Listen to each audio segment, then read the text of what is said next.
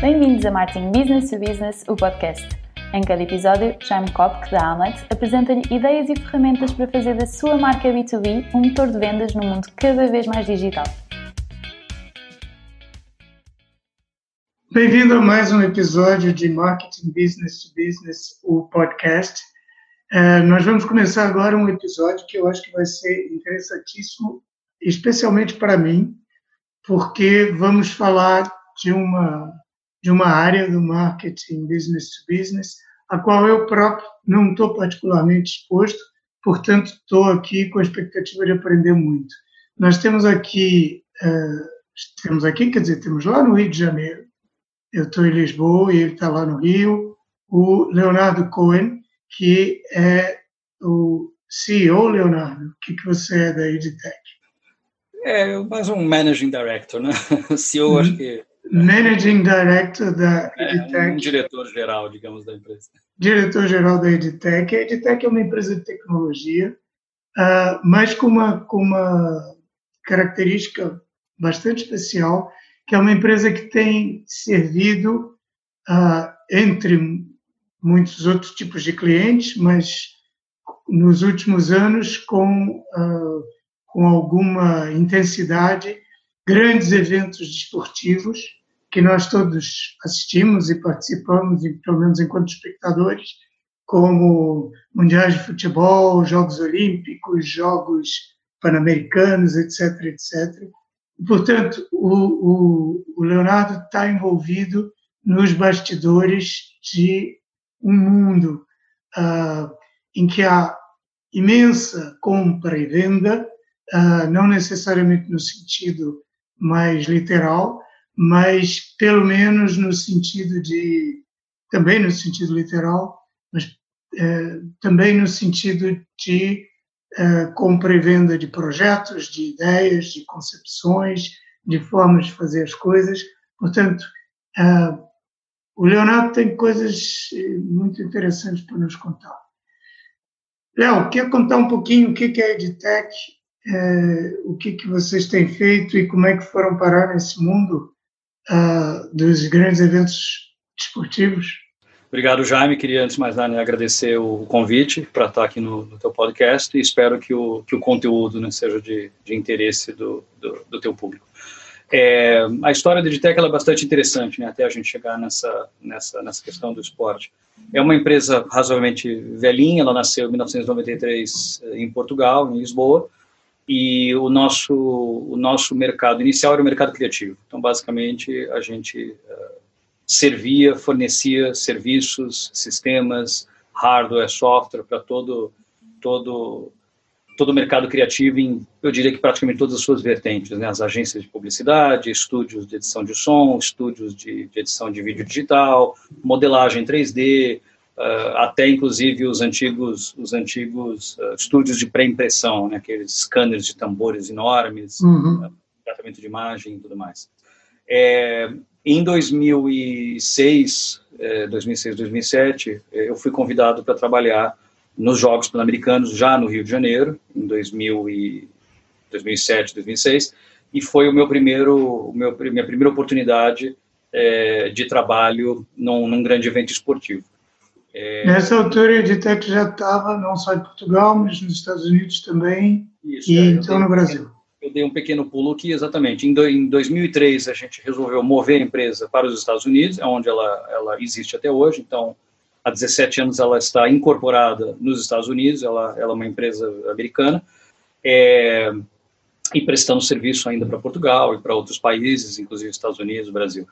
É, nesse, primeiro, nesse primeiro contato, nesse primeiro projeto né, com, com, com os Jogos Pan-Americanos, foi onde eu tive a oportunidade né, de, de poder ver e entender né, não só a dinâmica do ponto de vista mais técnico propriamente dito, né, as entregas técnicas, entregas tecnológicas, né, que sempre é um pouco a minha, a minha responsabilidade, mas também já ver é, o, um interessantíssimo mundo das, das, das inter-relações, de como as coisas funcionam, como as entidades elas têm que realmente se relacionar, como que um comitê organizador local, no caso Rio 2007, ele uh, tinha um papel fundamental em, em juntar né, a ODEPA, que é a Organização Deportiva Pan-Americana, que hoje é chamada de Panam Sports, que é a, é a dona do evento né, dos Jogos, Jogos Pan-Americanos, e junto dos todos os níveis de governo. Né, os Jogos Pan-Americanos eles mexeram com o governo federal, com o governo estadual e com o governo municipal, né, em, plena, em plena harmonia,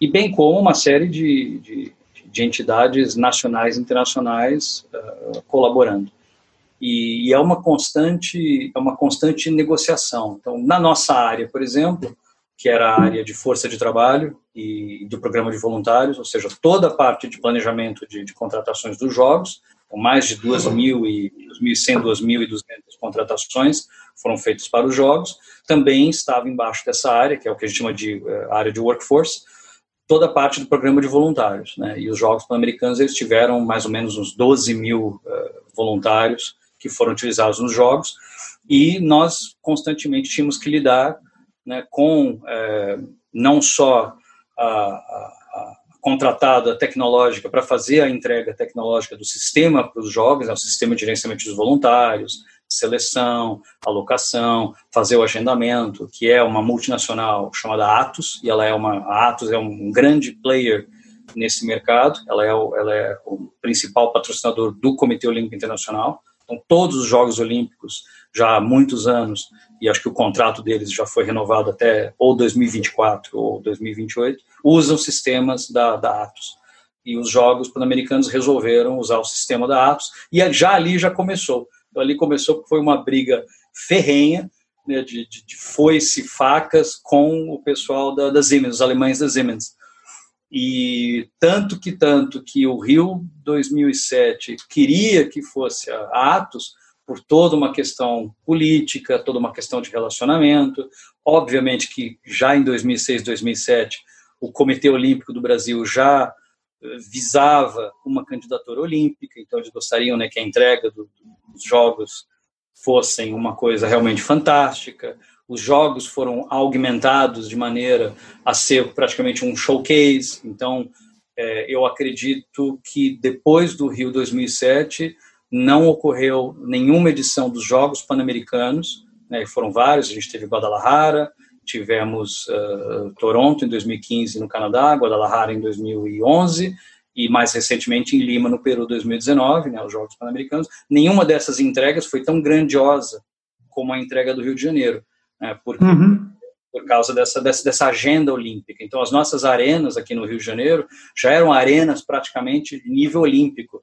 Né, o estádio, o antigo estádio João Avelange, que depois, com, com o caimento dele em desgraça, mudou o, o nome do, do estádio, é, o Parque Olímpico Maria Lenk, até o velódromo, eles já tinham sido desenhados para serem arenas que poderiam ser utilizadas no projeto olímpico e foram, né, com exceção do velódromo, que infelizmente ele teve que ter ser demolido, todas essas arenas, todo esse equipamento que, que foi usado nos Jogos Pan-Americanos foi usado também no, nos Jogos Rio 2016 e, obviamente, muito mais.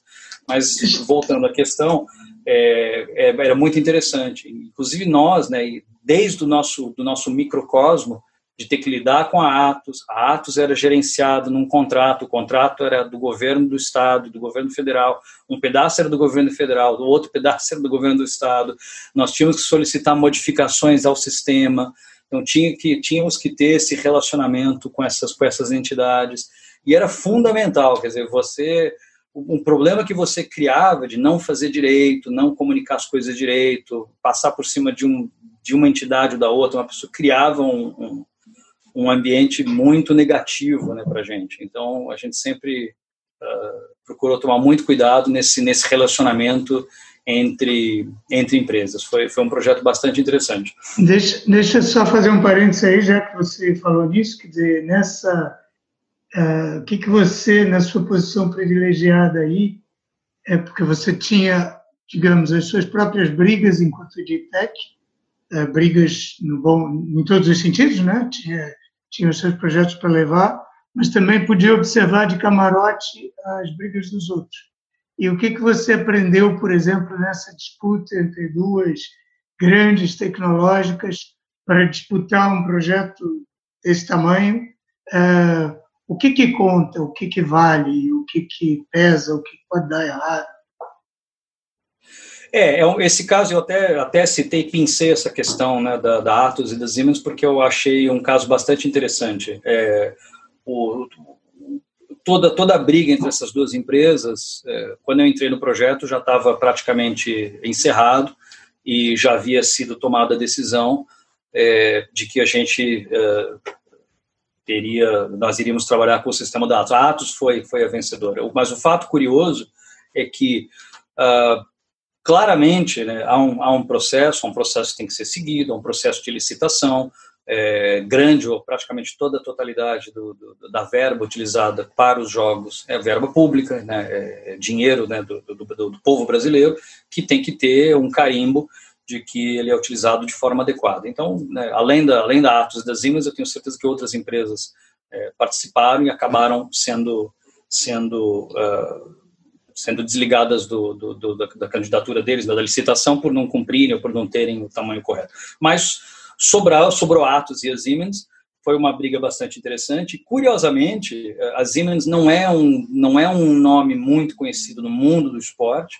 Tá? A gente existem alguns provedores né, de sistemas, a Atos, claro, é o mais é o mais conhecido deles, porque são sistemas muito específicos, né?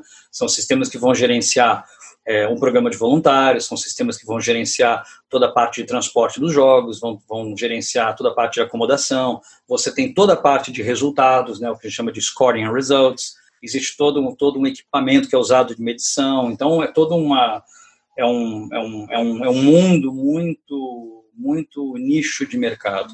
Né? A gente chama esses jogos, no linguajar do mundo olímpico, é o, é o, é o GMS, é o Games Management System, e no mundo do futebol, né, da, da, da Copa do Mundo, do mundo FIFA, é o EMS, é o Events Management System. Então, até isso eles não, não, não, não concordaram no nome. E, curiosamente, a Siemens, por mesmo não tendo essa tradição, eles apresentaram uma proposta fantástica, né, o sistema deles era realmente excelente, e foi o sistema vencedor. O, o sistema deles ganhou, eles cumpriram com, com todos os requisitos, e obviamente, certamente a proposta financeira deles era melhor. É, isso criou, isso gerou um, um certo desconforto no, no, no comitê organizador, do ponto de vista de que eh, a preferência era pela Atos. E tem, tem um racional, não é, não é, não é, não são interesses financeiros nem nada, não há aqui nenhum interesse escuso. É porque o sistema da Atos é um sistema que já é utilizado no mundo esportivo já há muitos anos. A aposta das Siemens era uma aposta muito nova, né? Então, é, eles conseguiram realmente ganhar, porque é um peso muito grande, é uma empresa alemã muito grande, é uma empresa muito bem relacionada, uma empresa que tem, obviamente, relações com o governo com o governo do Brasil em todos os seus níveis, né, federal, estadual e municipal, e por outro lado a Atos, né, que é um, digamos, é, um, é, uma, é uma grande empresa, obviamente, é, e aí a forma, como não tinha como resolver isso na, na como questão política, não tem como, porque é uma licitação, uma licitação, eles foram atrás de cada cada de tecnicalidades para conseguir realmente encontrar alguma coisa de fato, tá? Não foi criado nada, né? É, que pudesse tornar o sistema da Siemens como não fosse um item de compliance. E aí o que hum. eles encontraram é, é, que o sistema da, eles, eles um dos itens era que o sistema deveria correr, vamos lá, estamos falando de 2000, 2005, essa licitação foi em 2004, 2005, para um evento em 2007. O evento tinha que correr tinha que ser web-based. Ele tinha que correr dentro de um browser, tinha que não tinha que instalar nada na máquina, já, já lá atrás esse tipo de conceito. E o sistema das Siemens não era assim. Era um software que você abria, que você carregava, com uma carinha toda, toda meio feia, aquela carinha de software de DOS, e com uhum. um, outra, um outro item, elemento uh, visual gráfico. E a Atos, estava, a Atos estava exatamente no momento de migração dos sistemas que eles já tinham, que já vinham sendo utilizados nos Jogos Olímpicos, para uh, um sistema baseado em interface via web. Então, foi aí que ele falou, opa, aqui encontramos. Aí foram, puxaram ali a linha e conseguiram, conseguiram reverter a decisão e a gente acabou usando o, o sistema da Atos. Curiosamente, é, o que a Atos fez para conseguir para conseguir é, estar, digamos, dentro do, do, dessa exigência foi pegar o software proprietário deles, que corria num só, e jogá-lo dentro do, do, do, ou seja, correr o software dentro de um browser, ou seja, não era o software não era não tinha sido feito assim. Não, ele não era web-based, mas ele realmente ele era iniciado através de um browser. Então, é, é bastante interessante. Mas pesou muito, pesou muito a relação da Atos como um agente olímpico, digamos, né, uma empresa, o grande patrocinador do Comitê Olímpico Internacional, para que a escolha realmente recaísse sobre eles. Então, o que eu quero dizer com essa história toda é que, tecnicamente falando, é, o sistema das Siemens ele era fantástico, ele era um sistema, inclusive, melhor. Ele era um sistema melhor e ele era um sistema, inclusive, é, que tinha um, um, um valor é, mais aliciante, né? o investimento era melhor. A diferença não era realmente muito grande. Mas o que pesou foi toda uma agenda muito maior do que simplesmente o sistema que a gente vai usar para gerenciar os nossos voluntários. É uma agenda olímpica, é uma agenda de candidatura, é uma agenda em que é, já, já começaram a plantar a semente desses relacionamentos né, com, com o mundo, digamos, olímpico, para que a candidatura do Rio de Janeiro às Olimpíadas 2016 fosse a mais forte possível. É uma coisa bem interessante. Uh, nós ainda estamos em 2007, ainda tem mais, uh, bastante mais chão para contar da história da Edritec, que eu quero ouvir, mas eu queria só não perder a oportunidade aqui de, de pescar duas coisas daquilo que você disse. Um, a primeira é que aquilo que você descreveu acaba por ser um processo que é, que é muito comum uh, nas relações business to business, porque aqui a gente para quem não está nesse mundo, parece que a gente está falando de, uma, de, um universo meio estratosférico. Né? Grandes eventos e uh, grandes instituições, governos e não sei o quê, que a maior parte dos nossos ouvintes não está aí. É, mas isso é o que vai acontecer em muitos, em quase todas as decisões business to business, é, que é, muitas vezes a decisão é tomada antes e os argumentos são procurados depois. Ou seja, a gente toma a decisão que ela, de alguma forma, já estava pré-tomada, ou por um fator emocional, ou por marca, ah, qualquer coisa que eu não sei, é, que eu posso não saber explicar racionalmente, porque os decisores, os decisores ah, empresariais ou corporativos ou institucionais decidem muito menos racionalmente do que a gente gostaria de pensar. Essa é a tecla que a gente bate sempre aqui no, no podcast. Mas depois a gente tem que procurar os argumentos. Ou seja, não é que a comunicação business to business, por exemplo, não tem que ser racional. Ela tem que ser racional porque os argumentos vão ter que ser encontrados. Só que às vezes eles não são encontrados antes. Eu tenho que ter a marca antes, eu tenho que ter essa, essa reputação antes, eu tenho que ter essas relações antes, e depois eu vou encontrar uh, esses argumentos uh, racionais. E a segunda coisa é justamente esse tema da, da marca, que é curioso, porque para quem está cá fora, fora deste mundo desportivo, se eu falo em Siemens ou se eu falo em Atos, Siemens é a marca conhecida, né? É, Atos é uma marca super conhecida num nicho, né? E é curioso quando a gente passa para o universo business to business, em que cada um de nós está, é, a marca pesa tanto quanto pesa cá fora. Só que são outras marcas e o universo é menor. E às vezes as relações podem ser diferentes. Pronto, não queria deixar de, de pôr aqui um pouquinho de. refletir um pouquinho sobre isso que você acabou de falar, que, é, eu, que achei eu, muito interessante. Eu concordo, eu acho que é isso mesmo. E fazendo uma, fazendo uma, uma rápida reflexão em processos que eu participei do ponto de vista dessa escolha, ou seja, eu, eu estava do outro lado, tendo que é, fazer a, a escolha de, de, de, do sistema A, sistema B, fornecedor A, fornecedor B ou C, é, eu vejo que efetivamente a nossa escolha, ela, ela normalmente ela já raras vezes ela, ela, ela não ela não acontece realmente antes. A gente já tem um pouco de ideia, a gente já sabe, a gente já tem uma determinada experiência, já existe algum relacionamento, ou porque você conhece, etc, etc. E depois, né, obviamente que por toda uma questão de, de, de compliance, de, de, um processo que tem que ser uh, transparente, né, e claro, a gente tem que justificar, né, quando não, não, é, não é uma escolha que você possa fazer uh, por, por si só, né, eu, eu posso escolher, obviamente, aquilo que eu quero para minha empresa, e mesmo assim tenho todo um cuidado, né, de olhar, de precificação, de recurso, etc., é, mas pior ainda quando você realmente está tá, né, tá, tá como um, um, funcionário, né, um colaborador de um projeto em que você tem que é, criar realmente um ambiente em que você, você deu a oportunidade a outros, né? No fundo, eu acho que é isso, porque eu não é, é, podemos dizer ah, mas isso não foi, não é um não é um processo transparente porque você já conhecia Atos, por exemplo, e você veio aqui já todo todo inclinado a Atos porque conhecia eles há esses anos, etc. Então você não deu chance aos outros. De fato, realmente, claro que vem com uma preferência. A gente tem uma, nós somos humanos, a gente tem realmente uma preferência. Mas eu acho que é interessante como fazer isso né, como tentar neutralizar um pouco no final, né, como você neutralizar e você apresentar, falando, não, ok, eu agora vou ter que defender a Atos perante uh, um, uma direção, perante pessoas que estão assim, hierarquicamente acima de mim, explicar por que realmente essa solução é a melhor ou não.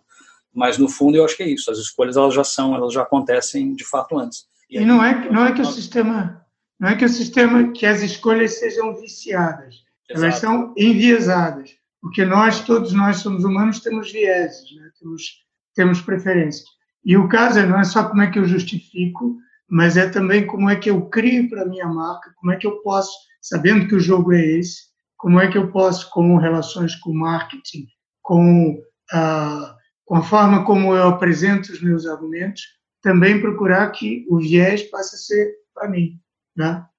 É, Exatamente. Esse é o trabalho do marketing. Caso, no caso do exemplo da Datos e da Siemens, são, são, dois, são dois, duas empresas de peso, né? A Siemens, com certeza, uma empresa global como a Atos, mas a Siemens muito conhecida, porque ela, ela, tá, ela não está apenas no mundo é, no mundo corporativo específico, mas ela é, um, é uma marca que, que, talvez já foi até mais forte para o consumidor, é, é, um nome que todo mundo, todo mundo ouviu falar das Siemens, né? todo mundo conhece. E a Atos realmente ela, ela é mais, mais específica.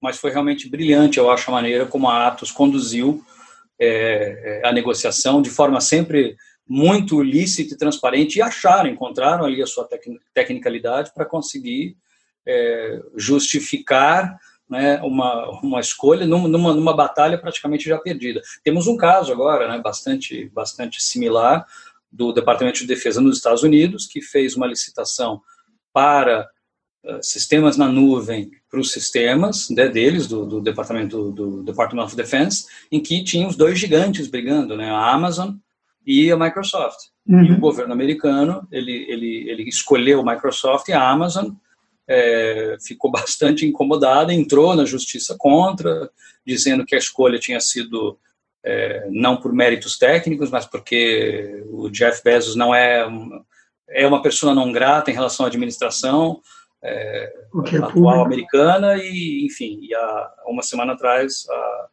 a justiça falou não a escolha a escolha foi foi foi lícita e a Microsoft é que vai é que vai que levou um contrato um contrato de 10 bilhões né, de dólares ao longo de não sei quantos anos então ali foi bem, deve ter sido muito interessante, né? Uma história assim, de, de bastidores, daria para escrever certamente um livro, né? Como foi essa essa guerra. Há de ser escrito. Mas Léo continua então a contar a trajetória, porque nós paramos nos jogos nos Pan-Americanos do então, Rio. Esse, né? esse foi exatamente. Esse foi o nosso nosso primeiro nosso primeiro nosso primeiro projeto, meu primeiro projeto, né? Projeto esportivo. E logo após, logo após os, os Jogos Pan-Americanos, né, que se encerraram em 2007, eu fui, eu fui convidado por uma das, das consultorias internacionais é, que estava trabalhando nos Jogos, a EKS, é uma empresa suíça, Event Knowledge Services. Ela hoje já não existe mais.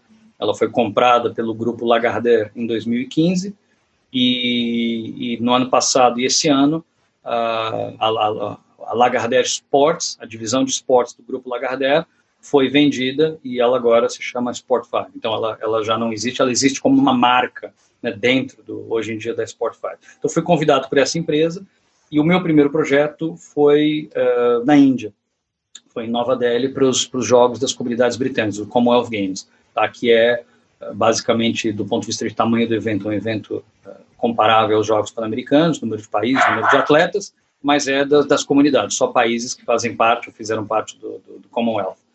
É, eu fui para a Índia, fiquei na Índia alguns meses, em 2008, e, e, foi interessante porque todo, todo o aprendizado nos Jogos Pan-Americanos, de relacionamento, etc., foi muito valioso, porque ali, mais do que nunca, existiam realmente uh, relacionamentos assim intermináveis de business to business entre uma série de entre a nossa empresa a EKS outras empresas o governo indiano, e aí com, com, nuances interessantes, porque você tem estrangeiros, você tem os indianos, você tem um brasileiro, você tem australianos, você tem é, uma série de, de, de, empresas internacionais tentando, cuidando de várias áreas dos jogos. A área de sponsorship era uma empresa, a área de planejamento de venues, de workforce planning, uh, era a nossa empresa, a EKS, e, e, foi, foi bastante interessante. Então, eu acho que do, do olhar muito, né, poder, poder assistir tudo aquilo que aconteceu nos Jogos Pan-Americanos,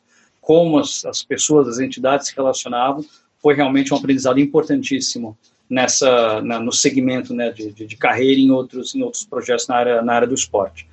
É, dos do Commonwealth Games eu depois voltei, eu fui realocado de volta para o Rio de Janeiro porque como eu tinha né, comentado lá atrás, o, o, Rio de Janeiro e o Brasil eles já tinham a ambição da candidatura olímpica.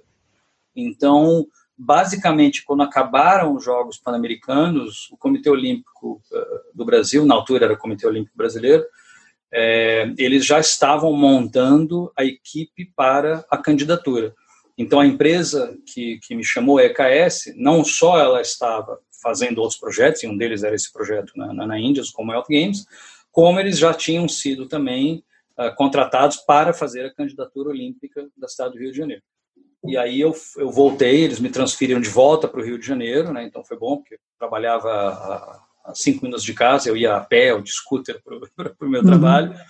E, e aí realmente a, a, o aumento da, da questão, né, da, da, da, briga realmente, porque uma coisa é eu ter acompanhado o finzinho da, da, da brigazinha entre, entre Atos e Siemens, outra coisa foi ver uma candidatura olímpica nascer, se desenvolver né, e, e encerrar vencendo. Aí depois, claro, a gente pôde ver o, o, a efetivação dos Jogos Olímpicos. E ali é uma coisa impressionante. Né? A área de relações internacionais é uma área importantíssima, ponto de vista de fomentar a, as relações, né, uma equipe, uma equipe fantástica, né, pessoas realmente extremamente qualificadas viajando e não só do Rio de Janeiro, mas das nossas as outras cidades concorrentes, Chicago, Tóquio, uh, Madrid, né, viajando pelo mundo e, basicamente fazendo lobby, basicamente apresentando projeto, convencendo, conversando, tentando né, com, com, todos os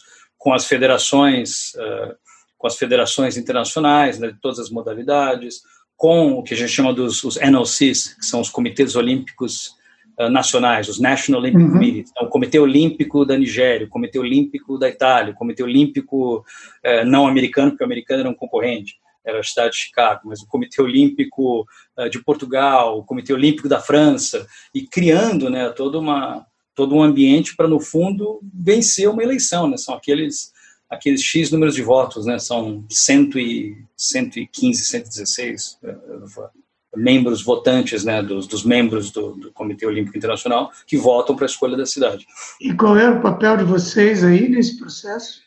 É, a, a EKS ela nunca, ela nunca se envolveu especificamente nessa questão de, de, do que a gente chama de RI, das relações internacionais. A gente nunca fez essa parte porque é, o nosso nosso CEO, né, o Craig McLatch, ele sempre achou que ele não deveria se envolver num, num, num, num jogo complicado, um jogo para adultos, é um jogo de relações, é um jogo de favores, é um jogo de promessas, né? mas e porque é, e porque caso, o caso do... Desculpa, é porque o mundo também não termina com aquela candidatura, né? Exatamente, exatamente, exatamente. Ele, ele de bobo não tem nada, obviamente, se fosse o primeiro e único projeto da vida e houvesse oportunidade de poder cuidar também da área de relações internacionais e monetizar com isso, né, ajudando, certamente, mas é exatamente o que você citou. Como, como as candidaturas continuam, é, certamente ele nunca quis é, vestir uma cor específica da empresa, porque uhum. o teu inimigo de hoje é o teu amigo de amanhã, no bom sentido, ninguém aqui é inimigo, e o seu amigo de hoje é o teu, o teu inimigo amanhã. Então ele sempre preferiu ter uma posição bem neutra. Mas a gente sempre acompanhou, né? A gente sempre acompanhou muito é, esse trabalho no, no, no, Rio 2016, foi, foi feito por uma equipe, é, uma equipe nacional e internacional.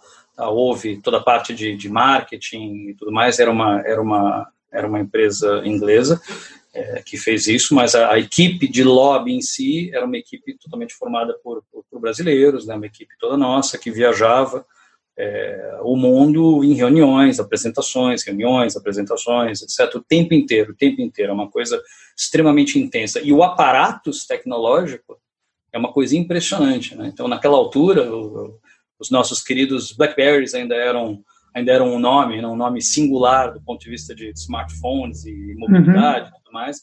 Então, todos eles com seus Blackberries, e não só, né? todos eles usando a, a gente ajudou, inclusive, nessa implementação, o Salesforce, ou seja, impressionante como uma ferramenta, uma ferramenta de marketing, de vendas, né, um Customer Relationship Management System, que é o que é o Salesforce, é um CRM, ele uhum. foi uma peça fundamental nessa nessa nessa nessa briga, né? Essa briga, eu diria que B2C, B2B. O B2C para mim é o comitê se relacionando com membros, com pessoas, e depois o B2B, o comitê, do ponto de vista institucional, se relacionando com todas as outras empresas. Mas ali todo o mapeamento, as pessoas, quem eram, o que, que faz, o que, que não faz, o que, que gosta, o que, que não gosta, né, você, que assuntos que você deve abordar com a pessoa, como né, para a pessoa te achar, não, você é realmente muito simpático, porque você sabe que o filho estuda computação quântica no MIT, e aí você, nossa, que bacana, e, pô, eu tive tive assistindo uma palestra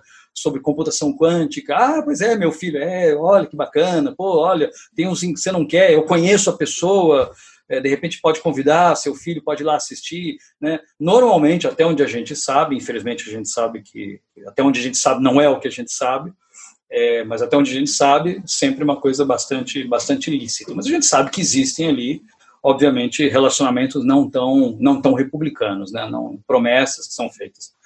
É, mas é muito interessante, foi muito interessante ver isso, a maneira como isso era mapeado, os eventos todos, todas as oportunidades mapeadas, então, no, quando estava acontecendo a candidatura, eram os Jogos Olímpicos de Pequim, em 2008. Então, toda a equipe foi para Pequim, uma, mapeando informações, é, aí tínhamos um problema prático para resolver. Né? Eu estou aqui conversando com você e lembro isso lá atrás, né? então a tecnologia não era algo assim tão tão evoluído do ponto de vista da captura da informação, os aparelhos não existia ainda iPhones, smartphones na sua infância. E um, um problema que eles tinham era como como capturar da forma mais imediata possível as discussões e aquilo que se combinou fazer. Vou te mandar uma informação, vou te contactar ou ou poxa vida, olha, acabei de ver que a esposa, a esposa de tal membro do IOC faz aniversário daqui a uma semana, poxa, vamos lembrar de mandar um cartão para ela de feliz aniversário, coisas assim desse gênero. Uhum. Então a gente montou um sistema com um número, com um número telefônico local na China, era um número, era um número IP, em que eles podiam ligar, eles telefonavam, né, dos telefones que eles tinham com chips locais de, de, da China, e era uma coisa automatizada. Você entrava, ele atendia, você deixava um recado, falava, olha, acabei de falar com o Leonardo Cohen, a esposa dele vai fazer aniversário daqui a três dias, olha, só para lembrar, que é no dia, no dia 12 de setembro, mandar uma, um cartãozinho, enfim, então toda uma, toda uma questão dessa. E nós não queríamos sequer ter acesso a esse conteúdo, tá? a gente não queria nem que ouvir o que, que era, então a gente montou um sistema, as mensagens iam, as mensagens eram, eram apagadas e eram enviadas diretamente uh, Salesforce para as contas dos, dos membros né, do, do, do, Comitê de Candidatura Rio 2016. Mas era muito intenso, era assim, era um quantitativo de mensagens, uma coisa surreal.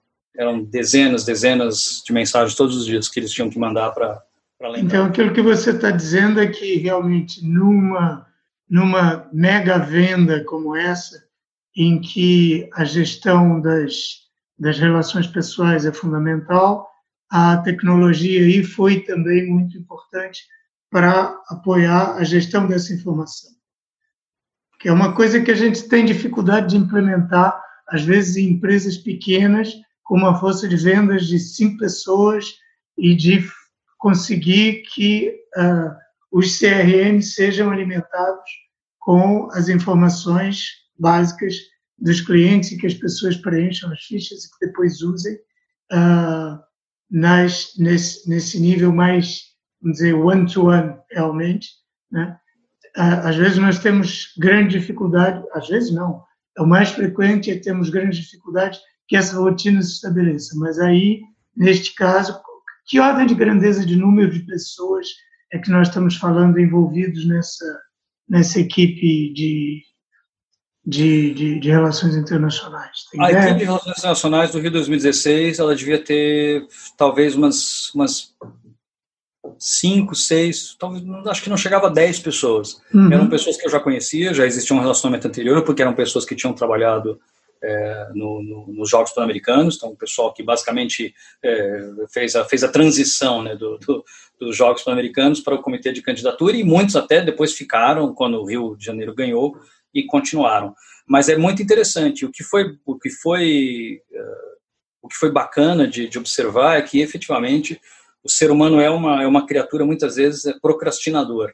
Né? E ali é, a, a, competição, a guerra é tão intensa, os prazos são tão rígidos, as coisas têm que acontecer que não, não tem como. Se você claro. procrastina, acabou, você já perdeu o prazo, passou. Né? É aquela reunião uhum. que eu não fiz e eu não pude expor o meu projeto, é aquela informação que eu não coloquei no sistema e passou a informação. Então é interessante ver né, como, como quando uma necessidade é, absolutamente essencial ela, ela paira né, sobre a gente, a gente acaba, a gente é forçado a fazer. Então foi muito interessante ver e, e observar exatamente o que o, que o Jaime comentou.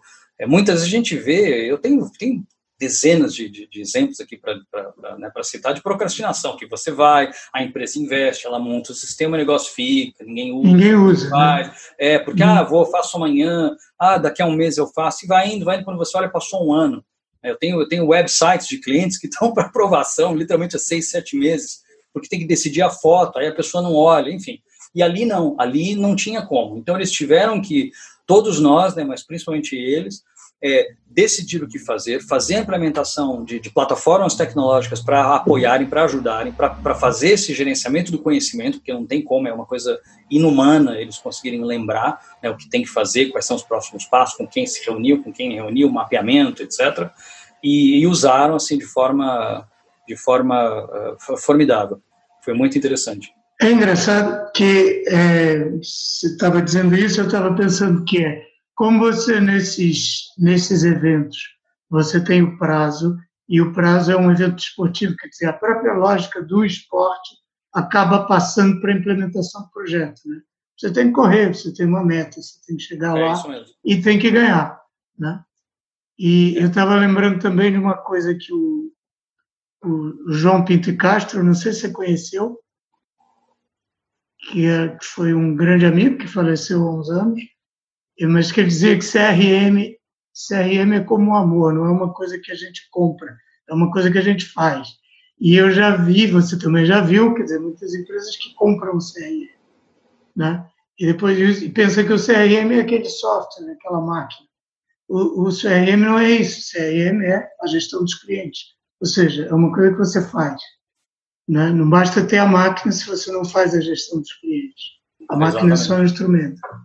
É, eu, Mas... eu, costumo dar um exemplo bem, bem, bem piegas, né? E o meu exemplo é, é, é, o seguinte: eu acho que, talvez até invertendo um pouco, um bom arquiteto, e aí esse bom arquiteto, na, na nossa conversa, seria, digamos, essa pessoa que faz um excelente gerenciamento dos seus clientes. Então, um bom arquiteto, se eu trancar ele numa sala, deixar com ele uma, uma mesa, é, compasso, canetas, uma régua, uma reguinha de cálculo, papelzinho de seda, etc, etc, ele pode levar um mês sozinho, mas ele vai sair dali com um projeto. Ele vai desenhar, ele vai fazer aquele projeto uhum. né, da, da, da, forma mais tradicional possível e imaginável, né, com, com, réguas, com lápis, com canetinha, com várias medições, cálculo, cálculos estruturais, né, o arquiteto junto com o engenheiro, está aqui o projeto, ele vai entregar o projeto. Agora, se eu pegar uma pessoa que não tem conhecimento, não tem aptidão ou não tem vontade, é, não adianta eu colocar para ela o meu, a última versão do AutoCAD, uma máquina rapidíssima, porque ele não vai fazer nada, ele não vai entregar nada. Então, o que eu quero dizer é o seguinte: é, o, o, o, gerenciamento de um cliente é uma coisa que ou a pessoa realmente ela já faz ou ela não faz. Se ela faz, eu posso fazer até num, num bloquinho de notas. Eu tenho o meu notepad, eu faço ali minhas anotações. Acho até bastante lúdico isso, acho muito importante pessoalmente essa, uhum. essa, esse mundo analógico ainda ele existir. Você pega um papel, você anota, você faz suas anotações, você olha e usa aquilo como referência. E ela vai, né, se for o caso, ela vai uh, transferir uh, essa, essa metodologia, esse, esse rigor para uma plataforma. Né? Vai usar um CRM, vai usar um Excel, vai usar o que quer que seja. Então é importante, né? Por isso que muitas coisas, eu acho que muitos muitos projetos acabam falhando, tem atrasos intermináveis, é, um pouco um pouco por causa disso. Acho que não tem aquela aptidão, não tem aquela cultura de fazer um bom gerenciamento do, do, do cliente. Aí Ou então como implementar ferramentas, né? Então, como você disse, isso é uma coisa que a gente sabe do marketing, da publicidade, falta um prazo, né? Falta uma data. Né? Se eu ponho a, a promoção até o dia 30, uh, ah, se eu comunicar no dia 29, aquilo vai vender, que é o último dia. Né? Se eu disser a promoção está lá e ninguém vai pegar nela porque, porque eu tenho tempo. Portanto, eu vou, vou fazendo. Ok, mas então vamos continuar. Tá? Vamos, vamos continuar. Na candidatura então, do Rio. É, então no, no Rio 2016, uh, enfim, algumas coisas que eu observei bastante interessantes.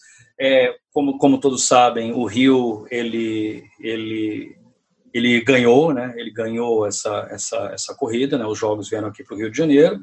É, no final do projeto, curiosamente, é, houve uma houve uma um, alguns desentendimentos entre as, as, organizações, no caso a EKS, o próprio, o próprio Comitê Olímpico uh, do Brasil e a empresa que fazia toda a parte de marketing. É, enfim, não, quem sou eu para julgar, mas eu acho que muito uma coisa, um pouco uma briga de egos. E aí, por causa desse desentendimento, a nossa empresa ela acabou. Né, o ideal seria que participando da candidatura, porque a, coordenação da candidatura é inteiramente nossa. É, era, era, um projeto assim gigantesco. Nós tínhamos 60, 70, 80 pessoas de fora, sob a nossa supervisão da nossa equipe, trabalhando na candidatura, junto, obviamente, com a equipe brasileira. Né? Um, trabalho, um trabalho fundamental dos, da equipe brasileira, dos funcionários do Comitê uh, de Candidatura Rio 2016, muitos que já acabaram, né? acabaram vindo do Rio 2007, e uma equipe de, de, de, de, de experts internacionais assim, impressionantes, um, um, um calibre uh, inacreditável. Né? Os melhores experts de transporte, melhores experts de, de limpeza, meio ambiente, uh, a parte de tecnologia, etc., etc para escrever cada capítulo, cada pedacinho do, do Bidbook. O Bidbook é um, é, um, é um documento, inclusive, público, né? Uhum. Acho que a gente pode até depois uh, vou dar até um link para você para você ah, ver. Ah, legal, a gente põe nas notas. Ler, ver, é uma coisa bem bacana de ver, ver o Beatbook uhum. do Rio e das outras cidades, inclusive. É, então era uma coisa muito grande. Então é, o, o, trabalho da EKS foi fundamental, como também, obviamente, foi fundamental o trabalho da equipe brasileira. E foi muito triste ver que depois de um projeto muito bem, você fala, assim, nossa, né, que ótimo, todos felizes, contentes e que grande, que enormes oportunidades de trabalho que a EKS vai ter, né, no, no período de transição, ou seja, um comitê de candidatura, ele vai, vai, vai, ver, vai ver uma transição para um comitê organizador, né, que vai fazer a entrega dos jogos. Isso nunca aconteceu. Então, eu, eu modéstia à parte, eu acho que grande parte de falhas que houveram na criação do comitê é, organizador Rio 2016, no, no, no, seu nascimento, o tamanho, a estrutura, foi, foi parte porque a EKS não pôde ajudar. Tá? Não foi fundamental. Os jogos foram entregues, foram jogos uma, Houve uma, uma perda houve uma de conhecimento. Briga, uma briga, houve uma briga e o relacionamento se encerrou. É uma pena, morreu. O CRM, o CRM da, EKS não funcionou muito bem, é, não conseguiu manter. Porque aqui eu, eu, eu eu, a minha tendência é assim, eu tenho que olhar para o lado do cliente. O cliente é o Rio 2016. Então, a gente não conseguiu. Houve ali um problema, infelizmente. É, então, essa história, ela realmente ela se, ela se encerra, né, do ponto de vista de KS, com a candidatura. É, mas a gente continuou fazendo candidaturas e, uma das, um, dos projetos que acho que foi o mais interessante, inclusive na, nessa corrida, nessa briga, foi a candidatura de Istambul. A candidatura de Istambul aos Jogos Olímpicos de 2020, né, que Tóquio uh, foi, o, foi o vencedor, é, e acabou não levando, né, porque os Jogos foram adiados, vamos ver o que vai acontecer no ano, no ano que vem. Foi muito interessante, porque lá nós tivemos um papel é, muito mais intenso, ou seja, no Rio 2016, o nosso papel era muito técnico, era garantir que o projeto técnico, a escrita do, do, do, do livro de candidatura era perfeito, né, um calendário de competições, tudo que a gente escrevia era aquilo que era factível e que a gente ia demonstrar para o Comitê Olímpico Internacional que o Rio de Janeiro é realmente a melhor, a melhor cidade candidata. É, no caso de, de, de Istambul, a IKS ela teve um, um papel muito maior, porque ela era praticamente um guarda-chuva. A IKS era a empresa que depois embaixo dela se encaixavam todas as outras empresas que iriam prestar serviço. E quando eu digo todas as empresas, é o pessoal de relações internacionais, o pessoal de toda a parte de, de os arquitetos plane, fazendo toda a parte de planejamento da, de, da, das, das, instalações esportivas e não esportivas e toda a parte técnica, né? Toda aquela parte técnica que a gente fez no Rio de Janeiro. Então a gente tinha um contato muito mais próximo nessa dessa área de, de, de relações internacionais e o business to business. E a gente ajudou muito nessa área, né? Com a venda, essa parte de venda, de demonstrar, fazer a como, vend, como vender da melhor maneira possível o projeto. E aí, é, além de todo o, o, processo tradicional que a gente que a gente fez, como foi feito no Rio 2016, eu acho que em Istambul a gente conseguiu realmente ir alguns passos além. E curiosamente através também do uso de tecnologia. Então, uh, nós tivemos a ideia de, de, criar um conceito que era uma área de uh, advanced presentations. Como a gente uhum. vai apresentar o nosso projeto para o público em geral, para os membros votantes do Comitê Olímpico Internacional, para as federações internacionais, para quem, para os comitês olímpicos né, nacionais, da melhor maneira possível. Normalmente você vai, mostra umas apresentações, uns slides, leva, faz uma maquete, leva ali a maquete.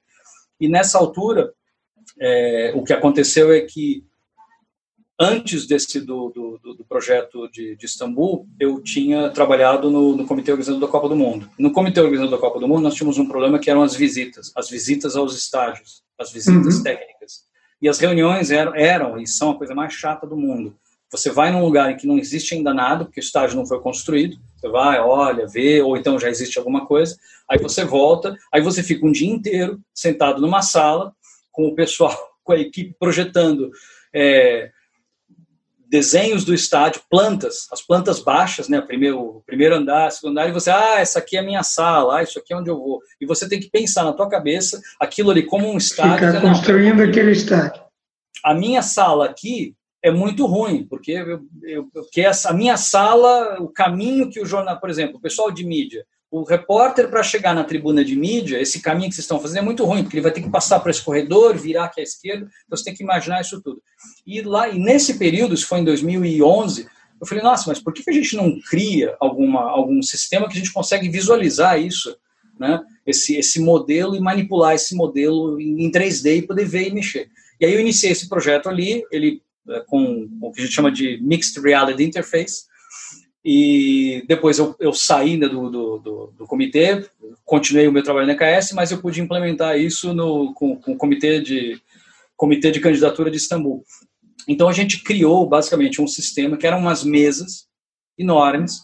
Então você tinha na, na, na, na a mesa em si, ela era de vidro, por baixo ela tinha um projetor. Isso é uma tecnologia, tá? não, não foi eu que inventei, era de uma, de uma tecnologia de uma empresa austríaca, que é a Edison, que eles já fazem, faziam isso para. Curiosamente, um dos grandes clientes deles é a Siemens, olha só o mundo como dá uhum. voltas, para apresentar uh, coisas e projetos. E você projeta ali o que quer que seja, uma planta baixa, e depois na, na sua frente você tem uma tela, e você, uh, você mexe com a. Você mexe com, com, com o teu projeto com objetos. Então a gente imprimia, a gente imprimia estádios uhum. ou então pequenos objetos que a gente usava, esses objetos, para pôr sobre a mesa. Então, quando eu punha um estádio sobre a mesa, um objeto em 3D, o estádio aparecia na frente. Quando eu rodava esse, o, esse estádiozinho, ele girava na minha frente. Aí eu tinha uma câmera. Então, eu pegava a câmera com a minha mão, punha na mesa e andava com a câmera na mesa e a imagem ela ia andando. Uhum. Então, foi um projeto assim fantástico. É, porque o que, que, que você permite com isso? Você permite que qualquer pessoa, sem qualquer conhecimento técnico, ela consiga navegar nesse mundo chato e complexo do 3D, sem ter que colocar um capacete, um óculos, ou usar alguma coisa de realidade virtual, com, com objetos tangíveis. Então, a gente Transforma aquilo numa coisa lúdica, né? É uma coisa extremamente lúdica. Então, montamos essas mesas e foi parte fundamental. E as mesas começaram a ser usadas em todos os eventos. Foi um primeiro evento foi numa, numa feira é, muito conhecida chamada Sporacor, é a maior, é, é a maior feira do, de evento esportivo, onde você tem todas as entidades. O, os comitês, eles têm sempre um standzinho, os comitês de candidatura, né? os comitês, eles têm um, um stand nesse, nessa feira, e no nosso stand nós tínhamos a nossa mesa, é uma mesa linda, fantástica. É, Madrid levou uma, tinha lá uma, uma, uma, coisa mais simples e Tóquio tinha uma coisa mais simples. E foi uma coisa impressionante, os japoneses, eles indo, indo olhar, né, indo ver é, a nossa mesa, olhando e mexendo, oh, oh, que coisa mais incrível. Então, assim, eles compraram, a gente falou, nossa, né, que se os japoneses adoraram a nossa, a nossa tecnologia, imagino que não, que não dirá... Se a concorrência, a concorrência ficou rendida, né? Exatamente. Então, foi, foi uma ferramenta muito importante é, para que durante o teu relacionamento, durante a sua, nós tínhamos versões portáteis, tinha uma, uma, uma coisa linda, era uma era uma, uma, caixa de feita de bambu que levantava com uma câmerazinha, você abria um livro e o livro era o teu era o teu master plan na planta, e o laptop você via né, a imagem em 3D, você movimentava. Então para reuniões isso era fantástico. Mas no fundo essa ferramenta é, ela permitiu que o entendimento que você está conversando, falando com as pessoas, fazendo o seu lobby, não só a, a seja lá o que você está prometendo, não, olha, para o pessoal de voleibol, nós vamos fazer uma venue fantástica, o voleibol de praia vai ser aqui, né, na margem do, do Bósforos, olhando para o lado asiático de, de Istambul, mas você mostrava, você podia mostrar, você podia mostrar aquela realidade que não existia. Então uhum. foi, uh, foi bem interessante. Foi uma briga interna enorme, né? porque internamente, e aí vem aquilo, eu já estava convencido da, da, dessa tecnologia, eu tinha certeza que isso era uma tecnologia fantástica, desde o meu tempo de comitê organizador da Copa. Só que internamente no EKS, não sou eu que decido. E tinha outras ideias, né? O nosso, o nosso diretor de tecnologia queria usar é, Google Maps com um mouse 3D para fazer a navegação e mostrar. Aí, enfim, então foi uma foi uma, foi uma questão bem interessante, exatamente aquele processo que você falou. Eu já sabia que a tecnologia era fantástica e tentar mostrar por A mais B mais C que realmente seria a melhor, a melhor opção. E foi um sucesso. Tem, existem alguns vídeos no, no YouTube que você pode ver essa, essa mesa funcionando. Depois, se você quiser mandar uns links também, é, a gente põe nas notas. Foi uma coisa única e a gente depois não usou mais isso, que a gente quis manter aquela, aquele momento único de usar essas mesas para a candidatura de Istambul. A gente não usou isso no, no, no nosso projeto para a candidatura de Cracóvia na Polônia e nem Budapeste na, na, na Hungria. Mas aí a questão, uh, o que foi também interessante observar em Istambul é de forma bem mais uh, intensa o, o, trabalho da equipe de relações internacionais. Então ali o aprendizado Rio 2016 foi foi essencial né? O nosso papel, apesar da equipe, né, o contrato era um contrato EKS, mas eh, nós, nós, nós não gerenciávamos, digamos, o projeto da equipe, da empresa que fazia parte de relações internacionais. Mas era um trabalho muito, muito próximo. Né? Então a gente pode aprimorar, pode melhorar as ferramentas, eles tinham ferramentas mais avançadas, nós passamos a ter uma, desenvolvemos um aplicativo para tablets, para os iPads, em que eles tinham todo, toda a informação que eles tinham da, da, do projeto nos iPads, isso ajudava, é, ajudava muito na, na, nas apresentações. É, a visita, existe um, existia né, um momento que é o que a gente chama Evaluation Commission. O Evaluation Commission é quando o comitê de o Comitê Olímpico Nacional manda as pessoas que vão visitar a cidade e vão ver é, as explicações, vão visitar os locais, vão conhecer o projeto como um todo. E a gente toma, toma muito, muito cuidado nesse, nesse relacionamento com o Comitê Olímpico Internacional, né, prover uhum. a eles uma infraestrutura é, bastante interessante, mantê-los sempre conectados, né, no, no, no, ônibus eles tinham internet sem fio, nos barquinhos, quando eles faziam o tour pelo Bósforo, tinha internet sem fio para poder mostrar as coisas, no, no hotel né, eles ficaram hospedados no Four Seasons, que é um hotel seis estrelas. É, os quartos, cada quarto tinha o seu ponto de acesso dedicado. É, e aí tinha até uma história curiosa, né, porque a Turquia ela censura a internet na a internet na Turquia é censurada. E a gente não queria que isso fosse um ponto negativo. Né? Ninguém quer que um membro do Comitê Olímpico Internacional está no seu quarto e vai visitar seja lá o que for e vem aquela notícia. Esse site é bloqueado, você não pode. Você não, não então, tem acesso. Então a gente basicamente entregou uma internet dedicada para cada quarto e fazia o bypass da, da, da, censura do governo turco. Que é uma pena para o povo turco que eles não fizessem parte do Comitê Olímpico Internacional. Né? É uma pena. É o, é o, é o, o downside da história. Léo, a gente podia ficar conversando aqui mais um tempão. Eu tenho muita curiosidade de saber as, as outras histórias, que eu tenho certeza que você tem, que são muitas.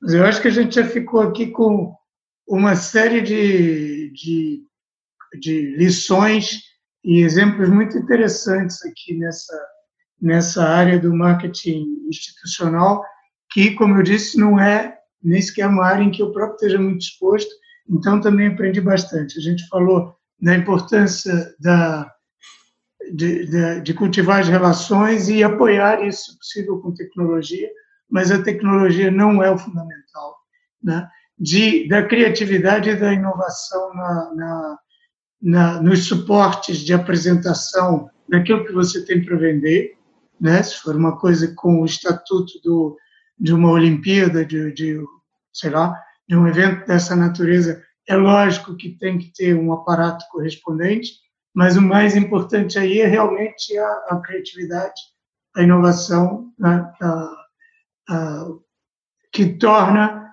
aquela, aquela apresentação uma coisa divertida, interessante, porque qualquer decisor é, no fundo, é uma criança, né? Também quer se quer não só entender racionalmente as coisas, mas quer ser encantado por elas.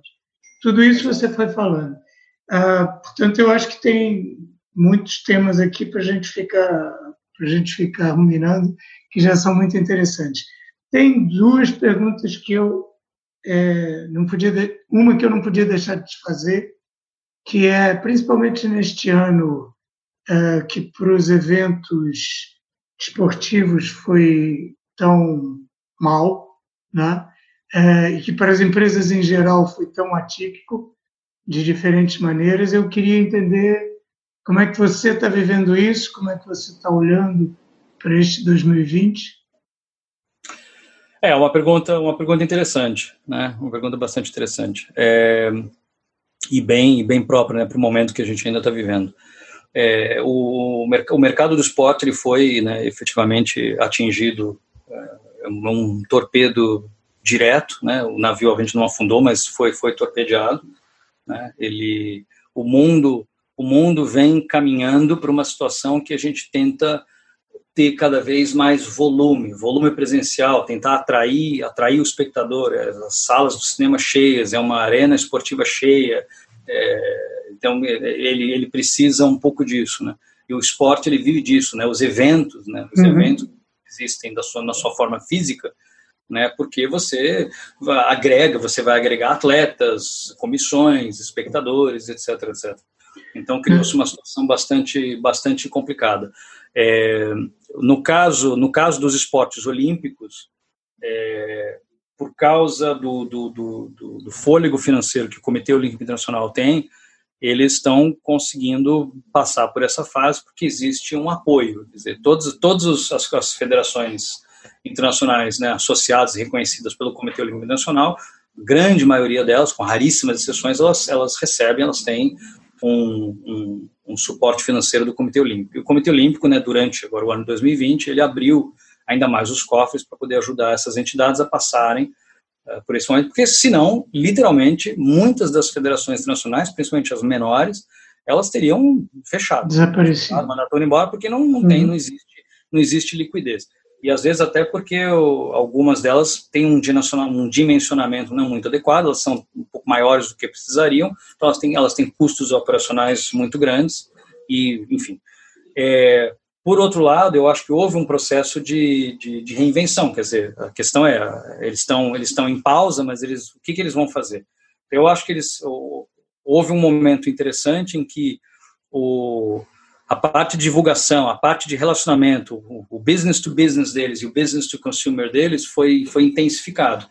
Eu senti que houve um grande aumento de, de tentar criar, fomentar essas relações, tentar solidificar as suas operações, os seus eventos, como eu vou fazer, olhar para opções, né, o que, que eu vou fazer, como eu vou poder fazer. É, alguns ajustes é, foram bem, bem bacanas, né? Por exemplo, o pessoal de tanto de Fórmula 1 como futebol, eles fizeram uma migração, claro, não total, para uh, os esports. Então você teve várias competições de corridas, né, de Indy, Fórmula 1, Stock Car, que migrou para o mundo é, eletrônico, das corridas eletrônicas. Uhum. Eu correndo ali em casa e as pessoas assistindo. E era o próprio corredor mesmo ali, sentado, correndo o seu, seu, seu carrinho, inclusive sofrendo penalidades. Houve um que, em algum momento, ele se irritou e parou, sei lá, não funcionou direito e xingou e ele foi, foi banido da, da, da temporada mesmo no, no mundo virtual. É, futebol a mesma coisa, houveram algumas, algumas, vários jogos de futebol em que os jogadores jogando ali com o seu, com seu jogadorzinho, um FIFA Soccer da vida, ou o que for. É, e outras empresas, elas entraram, elas tentaram fomentar muito essa parte do digital, né, porque o, o, grande, o que a gente observa, né, acho que em todas as áreas, né, desde da saúde, com teleatendimento, até do, do, trabalho em geral, com as pessoas trabalhando a partir de casa, plataformas de videoconferência, colaboração. É, uh, no nosso caso, agora falando da gente, o que a gente tentou fazer foi focar muito em, em processos e projetos de transformação digital. Enquanto a gente está aguardando os eventos voltarem a, a acontecer, para a gente poder participar, né, e, por exemplo, aqui no Rio de Janeiro, o, os Jogos Pan-Americanos Master que era para ocorrer esse ano foram adiados ao final do ano que vem e, eu, é um projeto que eu estava trabalhando. Então a gente parou, né? Deu uma pausa. É, e os jogos Masters são para pessoas acima de 30 anos de idade. Então é o, é o, pessoal que já não já não são já não são atletas atletas uh, do ponto de vista é, olímpico, né? existem obviamente ex-atletas olímpicos, mas é, é, não tem limite de idade, não tem limite de idade, uhum. não tem obviamente controle antidoping, senão todo pessoal mais velho que precisa tomar medicamento vão ser todos desclassificados. Então a gente também aproveitou essa, essa pausa para fazer, para fazer eventos, criar videoconferências de divulgação, uh, preparar melhor o, o, nosso repositório de documentos de conhecimento. Então a gente tentou, né, tentou basicamente pegar esses projetos, né, e com algum sucesso para continuar tendo atividade para fazer e não e não parar. Mas o digital foi fundamental. O digital uhum. foi fundamental. Né? O mundo físico, nesse caso, ele não está, ele não está ainda operando. Né? Algumas é. coisas já retomaram, claro. Você já tem o já tem o tênis acontecendo sem público, futebol já está acontecendo sem público, mas ainda não é não é uma retomada total, né? Então... Certo. E então vocês estão aproveitando como compensação essa tendência de muitas empresas também que acordaram ou, ou ganhou urgência a necessidade de, de fazerem a sua transformação digital, de, de, de materializarem uma parte dos seus processos, das suas vendas. Isso. É, não, okay. sem dúvida. O acelerou muito todo, todos os processos né, de, de qualquer projeto de transformação digital. Né? Que, é, que é não só a tecnologia, a tecnologia é meramente uma, uma ferramenta, mas é toda uma mentalidade, né? Como que eu vou otimizar processo, como eu vou melhorar, como eu vou. E aí você encaixa pedacinhos de tecnologia para ajudar nessa, nessa aceleração. Então a gente tem notado que as empresas, aquelas que podem, aquelas que têm fôlego financeiro para essas iniciativas, fizeram, ou aquelas que vêm nessa, nessa otimização de uma transformação digital, como otimização, como redução de custo e ganho né, de competitividade, e, e presença de mercado. Então, foi, foi interessante. Última pergunta, Léo, e essa eu não te avisei, por isso é surpresa, mas é, se você pudesse, se só pudesse indicar um livro para o pessoal que nos ouve ler, é, o que, que você dizia? Vão correndo, compre e leia. Uh,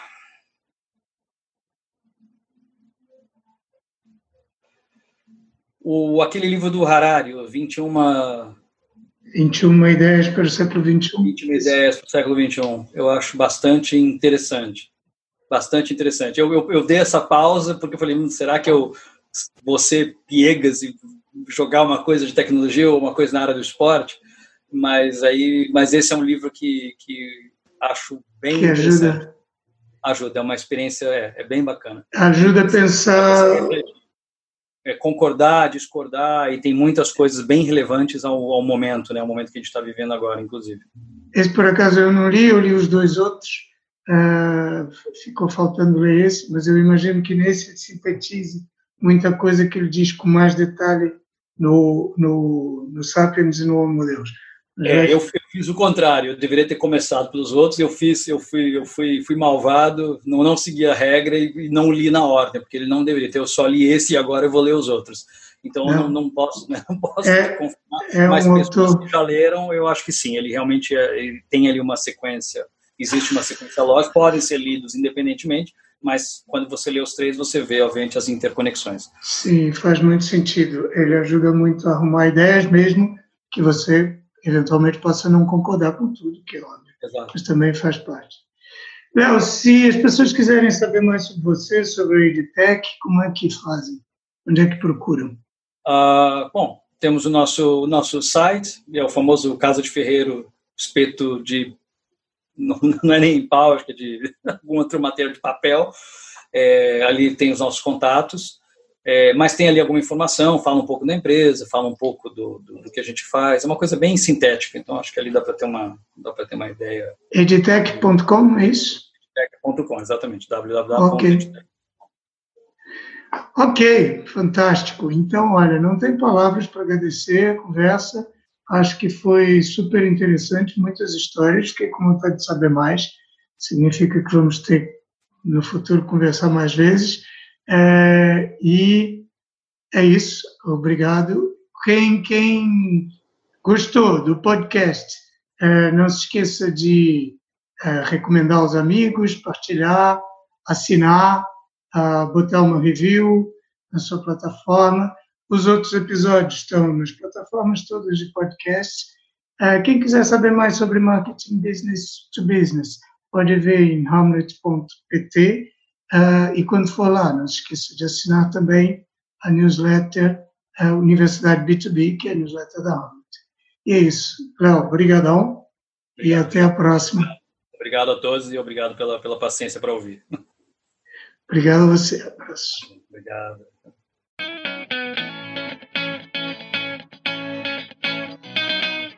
Acabou de ouvir Marketing Business to Business, o podcast da Amlet B2B. Se gostou, não se esqueça de fazer like, partilhar, deixar o seu comentário e subscrever no seu canal preferido. Para ver as notas desta conversa, vá a amlet.pt blog. E em breve voltaremos com mais um episódio de Marketing Business to Business, o podcast.